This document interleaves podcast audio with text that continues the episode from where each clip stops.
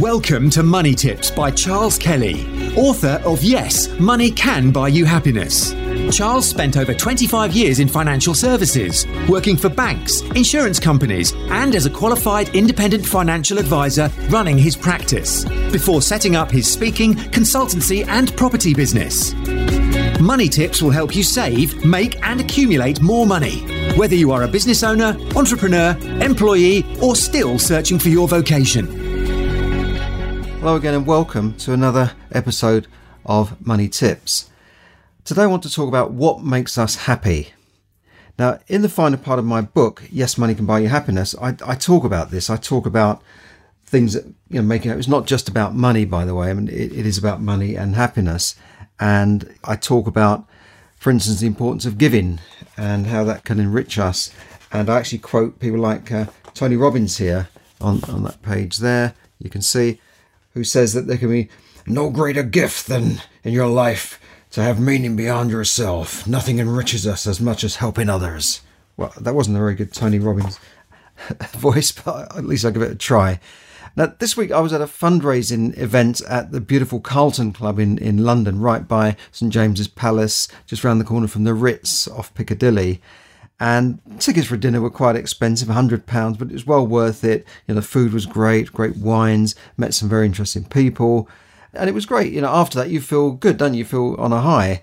And although attending these sort of fancy events can bring you short term happiness, otherwise probably known as hedonism, the Greek word meaning the pursuit of pleasure and things, uh, joy or excitement. Yeah, great. They can bring you that short term high, if you like, but they're not the recipe for long term happiness and contentment. Because obviously, you go to this event and then you're on the tube going home, aren't you? You're on, on the bus. Oh, it was a great night at the Carlton, and then you're on this bus chugging along and, and you go home and it's back to normal. It's a bit like going to some of these events where everyone's going, yeah, yeah, yeah, you know, this sort of stuff. And you go home and, you know, you see the pile of posts on your, your letterbox and, you, and you're back into your old routine again, aren't you?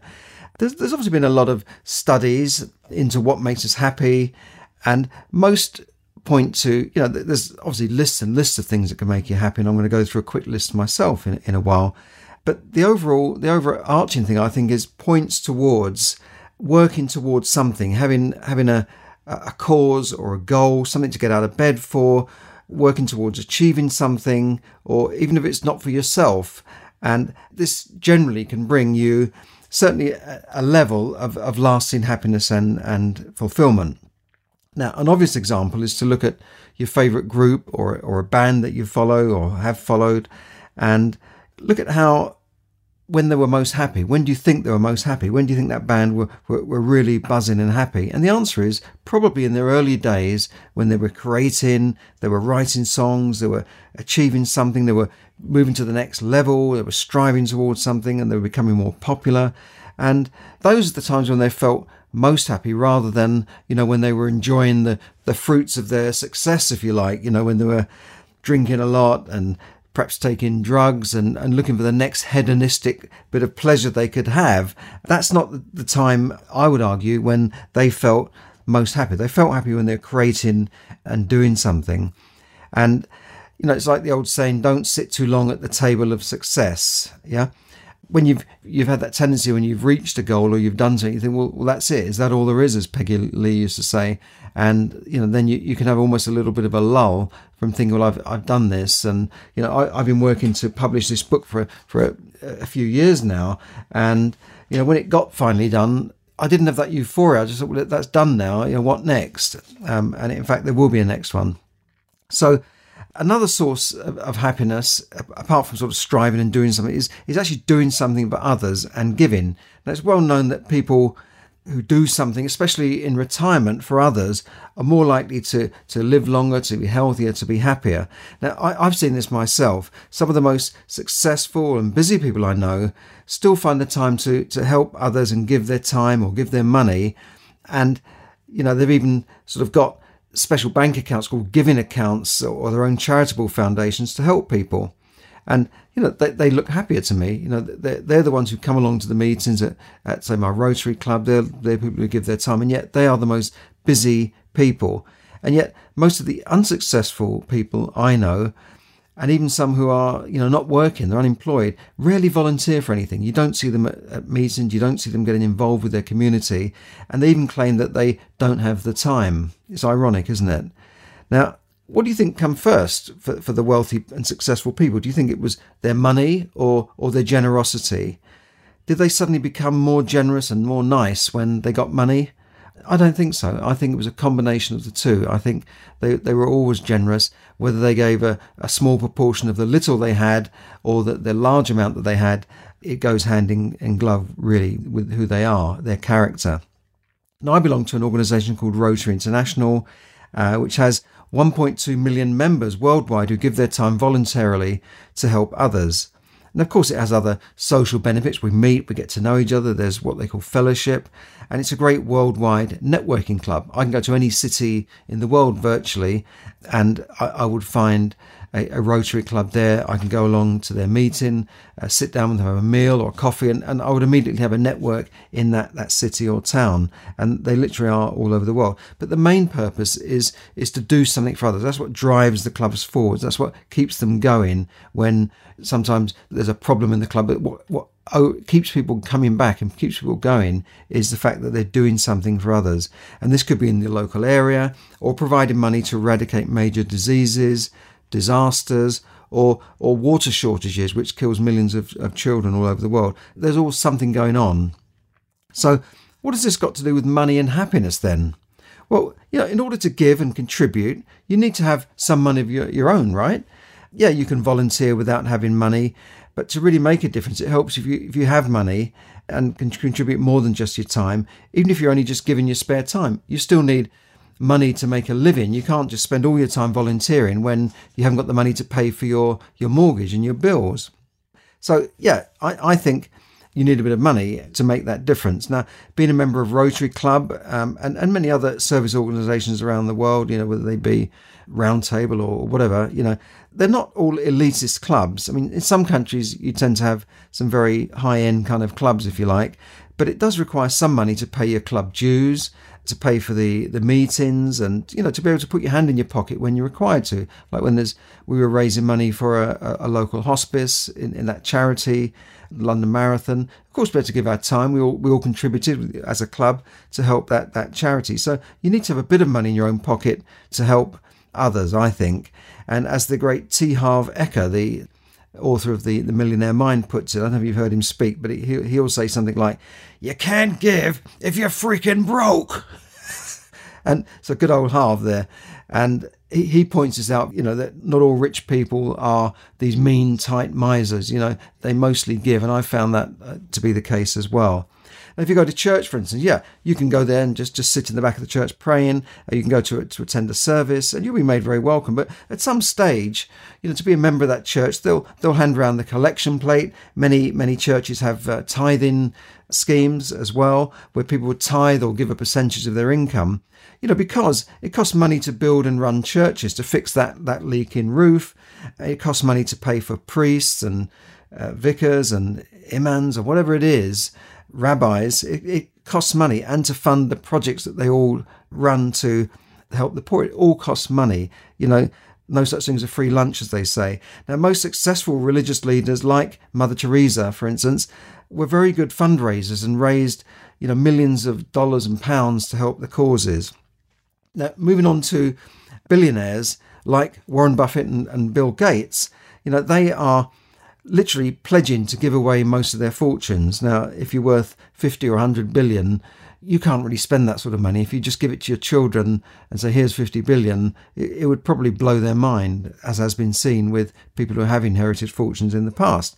So they're, they're pledging to give away most of their money, and they've already started giving away billions in, into various causes. Now, my own Rotary Foundation has almost eradicated polio from you know millions of cases down to just a handful and this is all over the world. And that's come with the help of Bill and Melinda Gates and their foundation, who matched funded Rotary members by donating 100 million to pay for the project. Now, we say match funding, that means Rotary members have given as much as, as Bill Gates Foundation.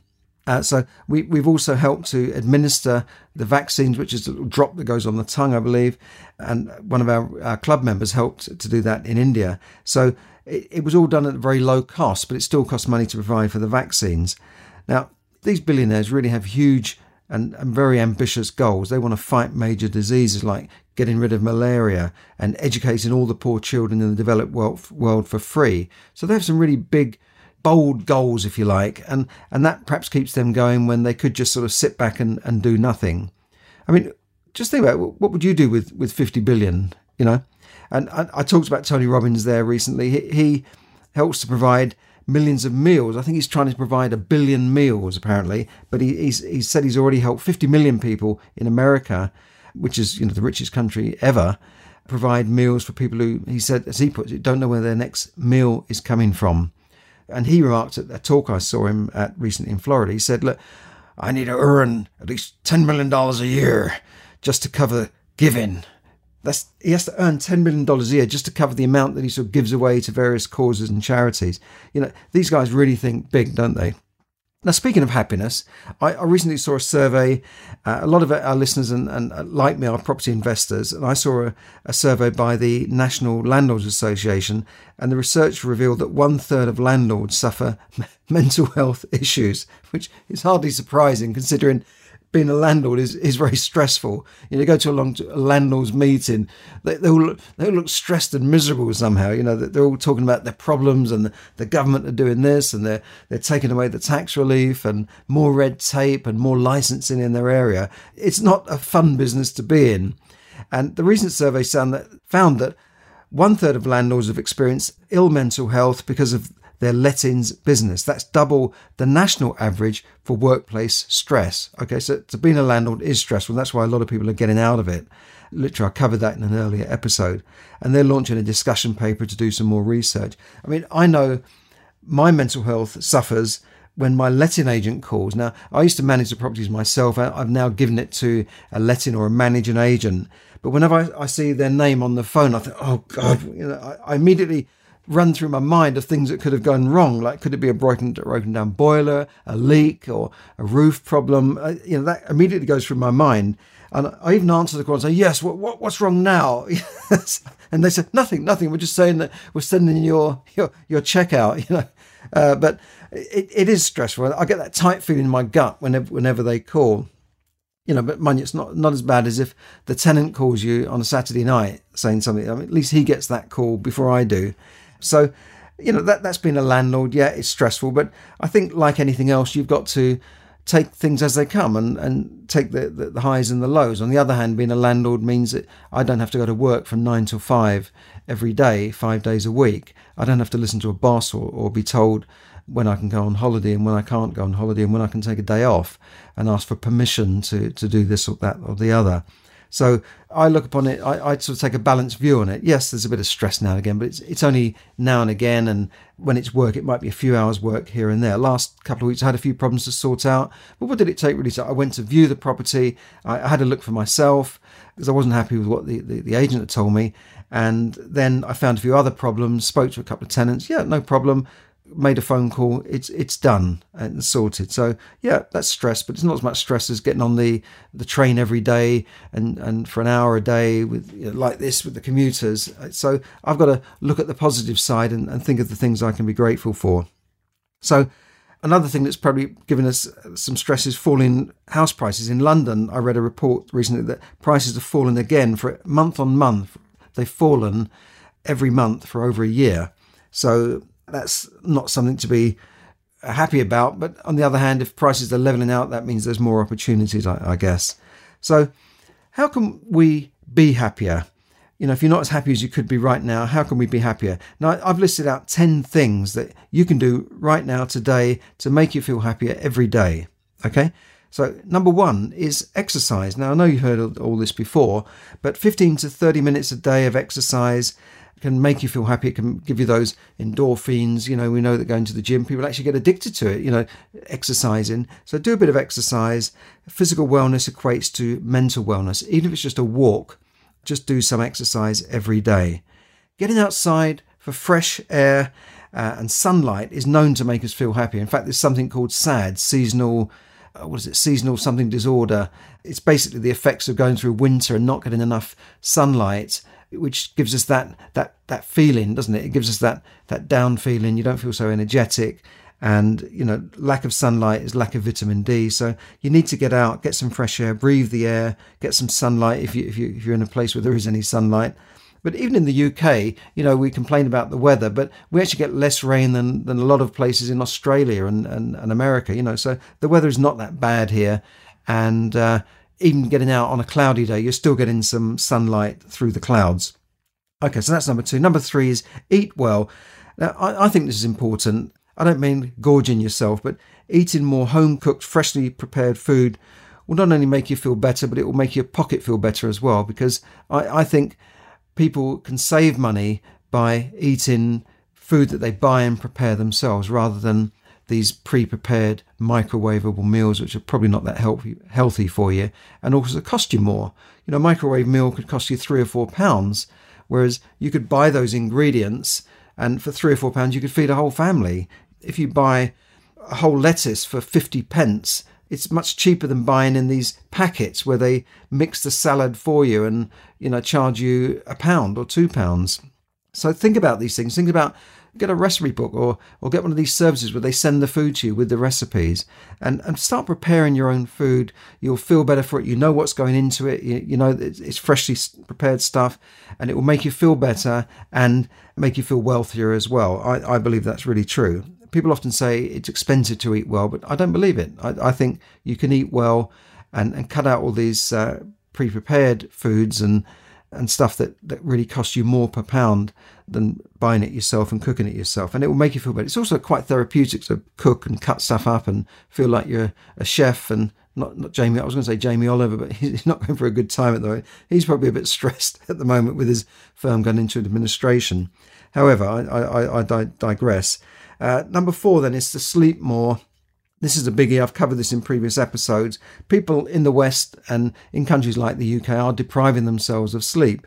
You know, they're going to bed late. They're they're on their phones, on social media. They're watching late night TV, etc., etc. And instead of having seven to eight hours, they're probably getting six to seven hours, which is not enough. And that causes them to perform less well, to, to feel more stressed, to be less happy, and uh, to be less healthy lack of sleep can, can kill you faster than lack of food. You can kill somebody by depriving them of sleep faster than you would of, of starving them. And that's a fact. It's even been used in torture methods to, to get people to confess to, to even murders by just depriving them of sleep. So sleep more, that will make you feel better. Number five is to meditate. Now, again, when you think of meditation, you think of people you know, sitting there for hours going, om, om, and, you know, oh, and all this stuff. But it, it doesn't have to be like that. It could be sitting in, in a chair. You don't have to sit cross-legged on the, on the floor, but you, you can sit in the chair and just concentrate on your breathing for a few minutes. Just think about your stomach going up in and out and taking that deep breath in, holding it and, and letting it out slowly or doing the counting method, breathe in for five seconds, hold it for a moment, breathe out for five seconds, then try it for six, seven, eight, nine. And you know, that is a form of, of meditation. You, you can get lots of courses on meditation. There are lots of things, free things you can just look up how to meditate. But it definitely helps to, some people say it helps to rewire the brain. And you know, many very, very successful people I know do spend a little bit of time every day meditating. They might not call it meditating, but they, they do sit there just thinking of nothing. Okay, number six then is to get organized. Now, being organized and decluttering and being in control of your time, your home, and your, your workspace and your, your general space, letting that chi flow through the house and you know, this feng shui and all that stuff. It all might sound like mumbo jumbo, but it actually does make sense. Being organized and organizing and feeling in control of your life and your money will make you happier. Being out of control with things will make, make you more stressed, especially money. So again, it comes down to money, not necessarily having millions and billions, but being in control and comfortable with what you have and comfortable knowing that you have enough. Um, that, that feeling of, am I in debt? I don't know what's in my bank. I don't know what debts I've got. I don't know how much um, I owe. I don't know when the, the mortgage is due and whether, you know, that is not a way to feel happy. A way to feel happy is to have it organized on a spreadsheet and know exactly where you are. So even if you don't have a lot of money, you're, you're managing with what you've got and that will make you feel happier.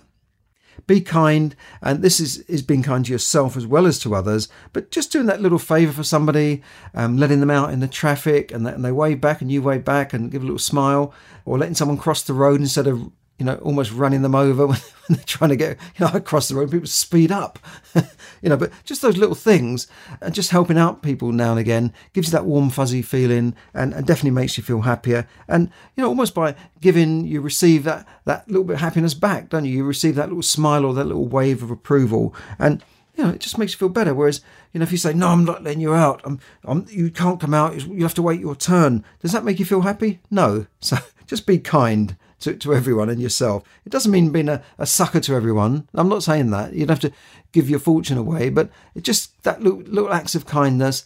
And again, I keep coming back to some of the successful people I know. They, they are like that. You know, you see them in public places. You see them being nice to, to waiters and waitresses. You see them being nice to shopkeepers. You see them giving that little smile. And, you know, people feel happy around them. You know, it, it's, it's amazing to see. And then this talking about surrounding yourself with people, but surround yourself. Number eight is to surround yourself with people you love, like friends, family, and vice versa. Get away from people who, who drain you and make you feel bad. But definitely being around happy people will make you feel happier, obviously, right? That goes without saying. Being around a lot of miserable, complaining, moaning minis, you know, down the pub going, oh, the country's going down, the Brexit, oh, get out of Europe. Does that make you feel happier? No. So get away from those sort of people and, and be around, you know, happier, positive people and people you like and, and love. Number nine is to be grateful for the things that you, you have especially where we are in this developed world, of course we should be grateful. Even if you haven't got a lot of money in, in the developed world, if you're in the UK, America, Australia, Canada, you know, your life is so much better than people in the developing or the third world, as some people call it. You know, you, you can't imagine what their life is like. And you see these adverts on TV, like little girls having to walk two, three miles a day carrying water on their back.